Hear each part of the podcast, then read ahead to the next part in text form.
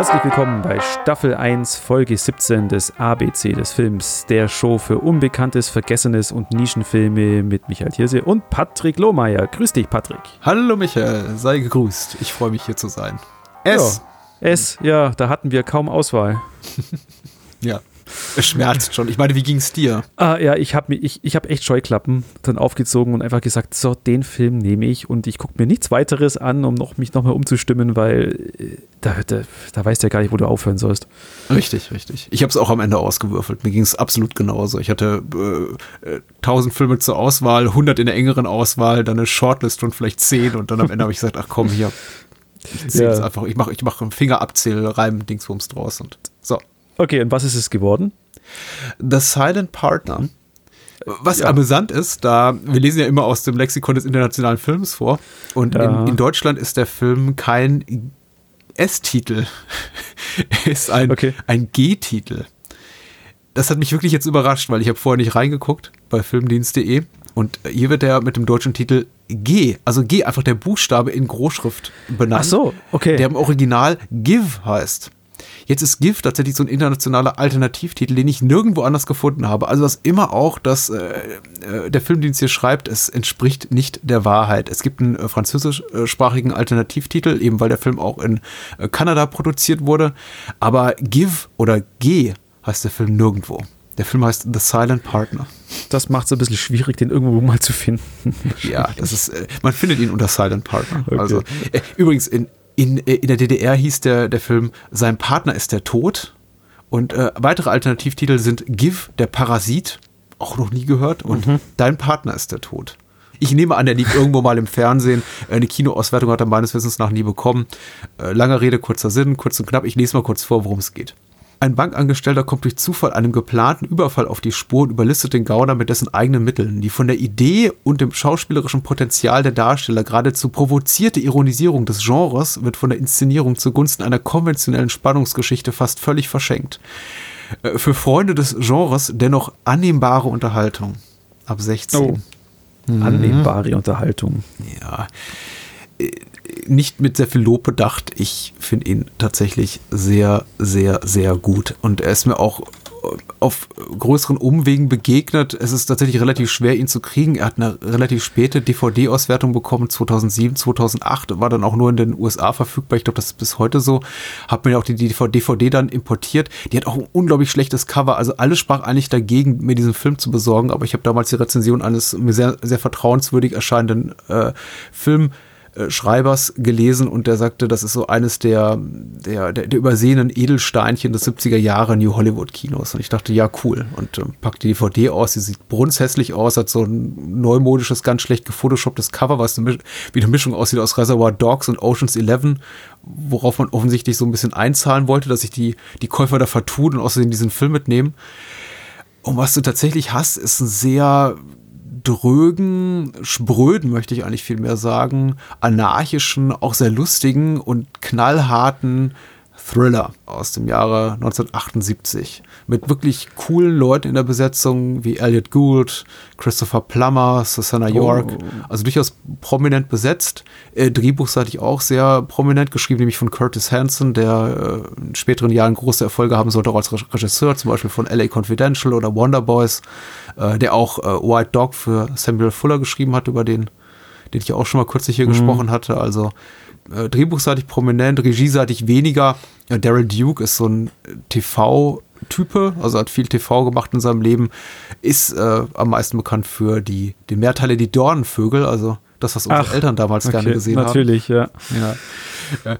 Hat auch später in seiner Karriere noch viel anderes TV gemacht, auch, auch ein paar Columbo, ich glaube zwei spätere Columbo-Episoden. Ähm, und ansonsten natürlich, ja, vor allem vor der Kamera gut besetzt. Elliot Gould ist auch gewohnt gut hier in The Silent Partner kennt man ja aus Nashville, aus The Long Goodbye, also den beiden Robert Altman-Filmen oder aus, aus mhm. äh, MASH. Also auch ein Robert Altman-Film, viele Robert Altman-Filme. Er ist so die, der, der schluffige Sympathieträger mit, mit der dunklen Seite, wie man eben, eben auch aus anderen Filmen kennt. Ja, ich, ich lese ja auch gerade, dass, dass auch John Candy da mitspielt. Ja, John Candy spielt eine kleine Nebenrolle tatsächlich. Die Ach. ist auch äh, ein bisschen, also ansatzweise lustig gehalten, aber nicht so wirklich brachial komisch. Also hat nichts mit dem John Candy zu tun, den wir dann in späteren Jahren sehen in, was weiß ich, ein Ticket für zwei oder so.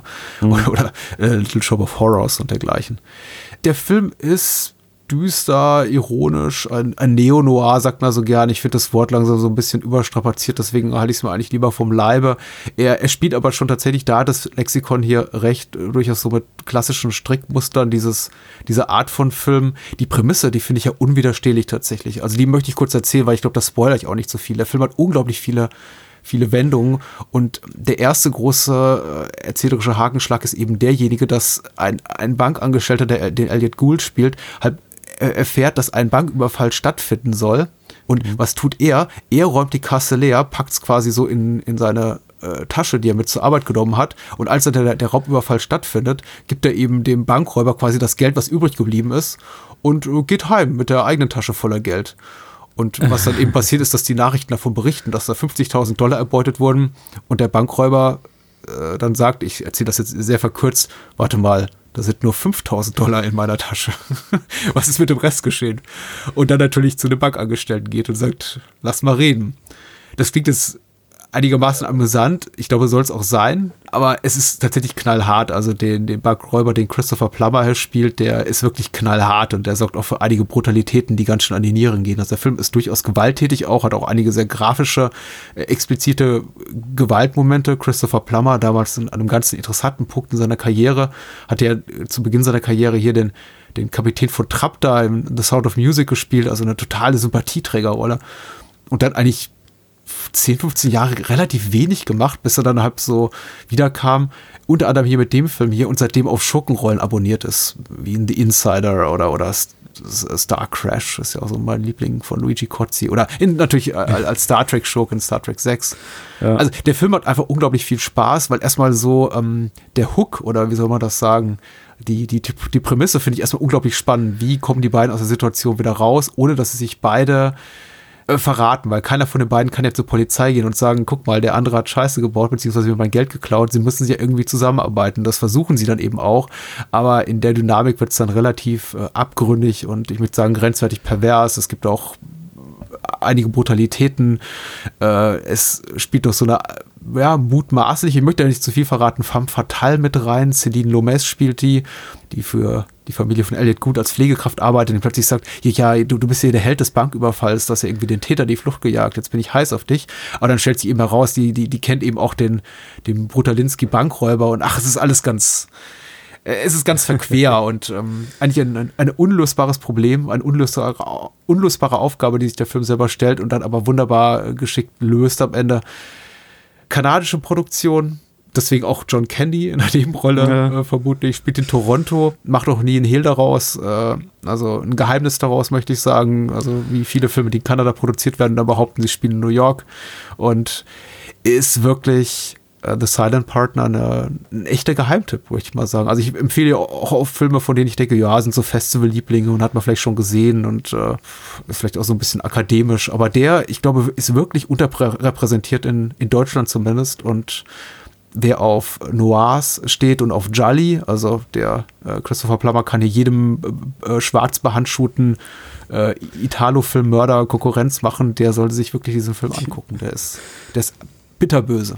Und ja. sehr, sehr, sehr, sehr spannend. Ja, jetzt ist ja eher Christopher Plummer wieder in seiner lustiger, schrulliger Onkelrolle. Ja. Er ist ja auch mittlerweile 90, also. Naja. Eben, wir hatten es vor im Vorgespräch, spielt er auch bei Knives Out natürlich mit. Ja, richtig. Und darf äh, ganze Filme retten, wie zuletzt für Ridley Scott, ja. Ach, alles Geld der Welt, stimmt. Ja, ich glaube, ja. sogar, noch, sogar noch eine Oscar-Nominierung draufgesetzt. Äh, ja. Von wegen so, und danke, dass du zur Rettung kamst, jetzt äh, hier ja. nochmal nominiert. Ja, äh, toll besetzt. Ich mag den Film. Lieblingsszene? Ja, wie es bei so Thrillern ist, ich möchte nicht zu viel verraten, aber ich glaube, die Erkenntnis, äh, als der, äh, als Elliot Gould hier Christopher Plummer im Weihnachtsmann-Kostüm äh, sieht und eben äh, spitz kriegt, dass der jetzt gleich die Bank überfallen wird, so verkleidet mit Rauschebart und eben diesen Moment der Erkenntnis hat, so von wegen, hm, das könnte ich doch für mich nutzen. Ich habe keine Kohle und äh, vielleicht steht die, äh, meine, meine, meine Kollegin dann doch ein bisschen mehr auf mich, wenn ich, wenn ich Geld habe. Das ist eben auch noch so, so ein Nebenhandlungsstrang. Ich glaube, das ist schon so der schönste Moment. Äh, ja. Weil man eben auch während des Banküberfalls die ganze Zeit der Zuschauer das Wissen darum hat, dass, äh, dass da gerade unter, unter dem Tresen was ganz anderes passiert. Klingt interessant. Es ist ja auch so, dass, äh, ich meine, so dieses, wir, wir zocken Gangster ab. Hm? Gangster, ja die sich gegenseitig abzocken. Oder, oder so, ja. Insofern passt das ja schon mit diesem Oceans 11 inspirierten Cover, das wirklich furchtbar aussieht, aber ja. ja. Ja, wie, wie, ist es da auch, wo du so erzählt hast, immer so, so Bound auch so im Kopf rumgeschwirrt? Mhm. Nicht ganz zu vergleichen, aber. Doch, sowas. ich würde also insofern schon zu vergleichen, als dass ich sagen würde, wer Bound mag, der oder die wird auch The Silent Partner mögen. Cool. Ich, ich, vermute, du hast ein bisschen Kontrastprogramm zu mir, aber oh. ich bin mir nicht ganz sicher. Oh Was ja, oh ja. Ich habe ein, einerseits, ich meine, man sieht es ja schon, es ist der Schamane und die Schlange. Mhm. Aber ja, das ist wirklich Kontrastprogramm. Es ist schwarz-weiß, er ist von 2015. Mhm. Er hat keine bekannten Schauspieler dabei, aber ist ein ganz toller Film. Mhm. Aus äh, Kolumbien, Venezuela, Argentinien, stimmt. Oh, du bist ein bisschen abonniert gerade auf äh, Südamerika, merke ich. Ja. Ich lese einfach mal vor, was das Lexikon schreibt, weil man muss echt dazu sagen, das Lexikon ist diesmal wirklich sehr, sehr präzise und sehr gut.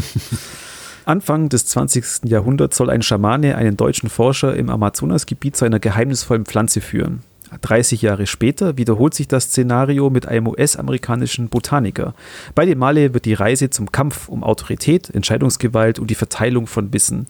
Nach Tagebuchaufzeichnungen des Anthropologen Theodor Koch-Grünberg sowie des Ethnobotanikers Richard Evans Schultes erzählt der Film in erhabenen Schwarz-Weiß-Bildern von der Identitätssuche eines Indios, der durch die Verwüstung der Kolonialisierung den Kontakt zur Geschichte und Vorstellungswelt seines Stammes verloren hat. Mhm. Zwar schließt das Hypnose hypnotische Drama stellenweise an bekannte westliche Erzählweisen an. Dennoch gelingt ihm weitgehend eine Revision des ethnografischen Blicks. Mhm. Ja, das ist wirklich gut beschrieben. Also, ähm, Der Schaman und die Schlange ist einer der schönsten Filme der letzten Jahre, die ich gesehen habe. Die Schwarz-Weiß-Aufnahmen des Amazonas und des Dschungels sind ja wirklich hypnotisch, wirklich großartig. Der Kontrast ist hoch. Du bist ständig umgeben von den, äh, von den Naturlauten, Wasser fließt, äh, Insekten schwirren rum. Und dazu hast du die, die Schauspieler auch, auch darin. Gerade eben die beiden Schauspieler, die den Schamanen darstellen. Also eben einmal als, als Junge, mhm. der heißt Karamakate, und eben als alter Karamakate, die sind großartig. Und das sind ja eigentlich Laien Schauspieler. Also wirklich, ich glaube, der, äh, der ältere Karamakate hat dann nochmal in der Episode von Regisseur Giro Guerras TV-Serie mitgespielt. Wie hieß äh, die TV-Serie? Äh, Gibt es auf Netflix anscheinend. Hm, Habe ich okay. heute auch zum ersten Mal äh, äh gesehen. Heißt Green Front Frontier. Okay. Giro Guerra hat ja noch den Birds of Passage gemacht, den ich auch noch sehen will. Der mhm. ist von letztem Jahr. Ja, nee, also die, die, die beiden äh, Schauspieler, die sind großartig. Die tragen auch, die, auch diesen Film. Ich hätte es ja eben nicht so gutes Schauspiel von jemandem erwartet, der nur noch nie wo mitgespielt hat. Mhm. Und dazu eben diese, ja, es ist, eine, es ist ein ganz hypnotischer Film. Es ist so schwer auch, auch drüber zu erzählen.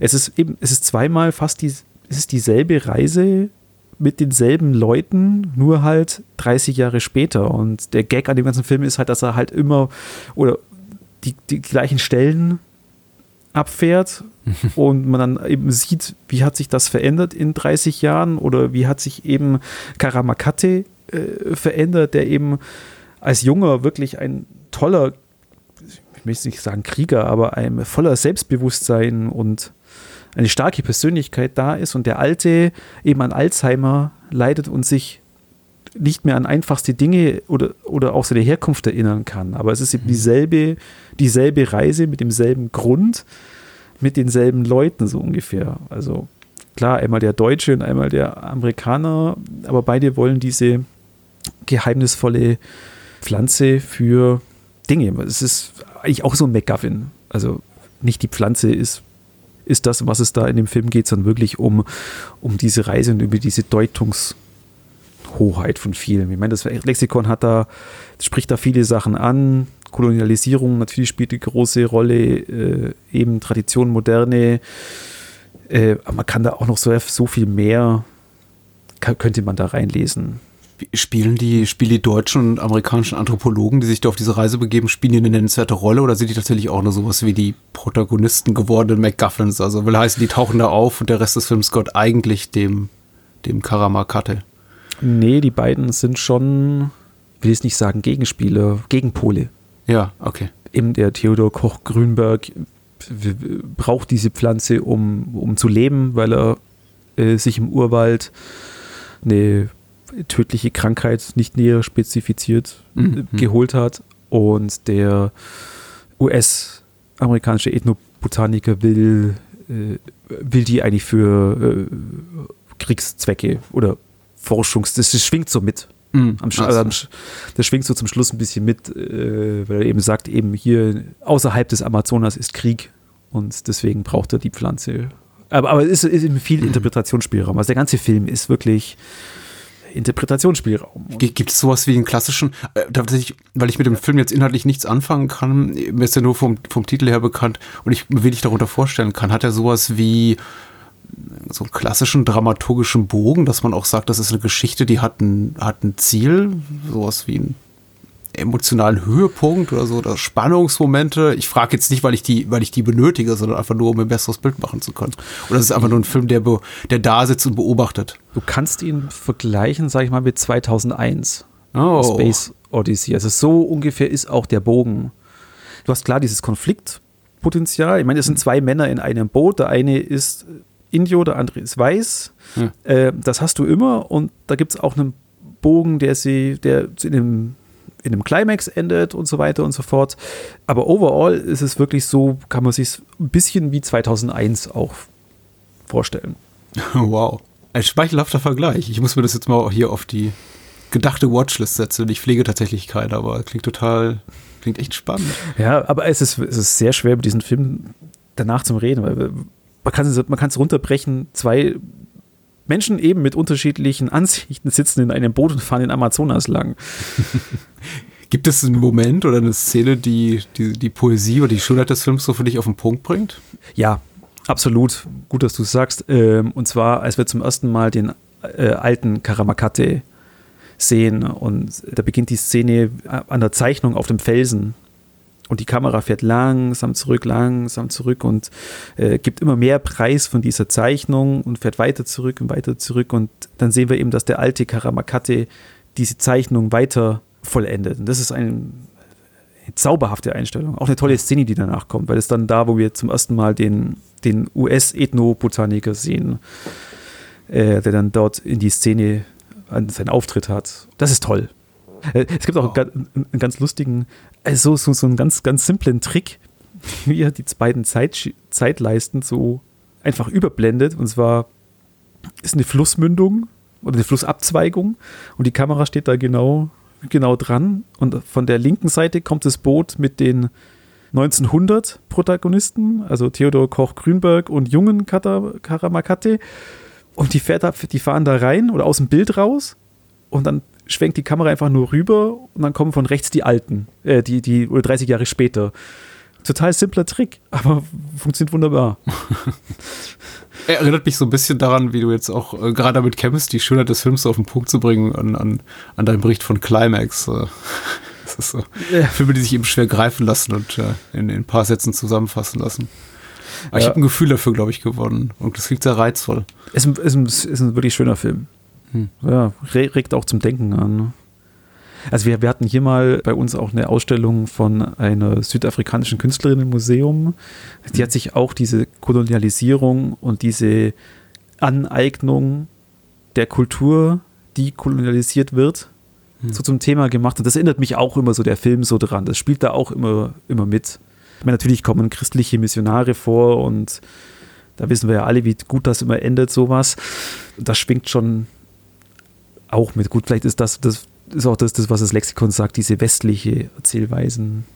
Du erwartest das ja als Zuschauer. Ja. Auch mit drin. Nee, sehenswert. Äh, klingt für mich so ein bisschen wie, ähm, na, wie hier heißt der Werner Herzog-Film, ein bisschen wie Agirre mit, äh, mit umgekehrten Vorzeichen, also aus einer anderen Perspektive. Ist ja auch immer so ein, so ein wiederkehrendes Thema, diese Reise ins Herz der Heart Mhm. of Darkness. Und der Amazonas spielt ja da auch immer so eine Rolle in dieser Geschichte. Ich meine, es ist faszinierend. Also dieser, diese Bilder von dem Urwald, da, ja, ist toll. Meine, meine To-Do-List wird äh, noch länger und ich danke dir dafür, für den Tipp. Bitte, bitte. Aber ich kann versprechen, nächste Woche wird es genau andersrum. Ich bin gespannt. Ja, Wir sehen uns, Patrick, bei T. oder hören uns. Mal gucken. Ja, genau. Bye, bye. Mach's. Ciao.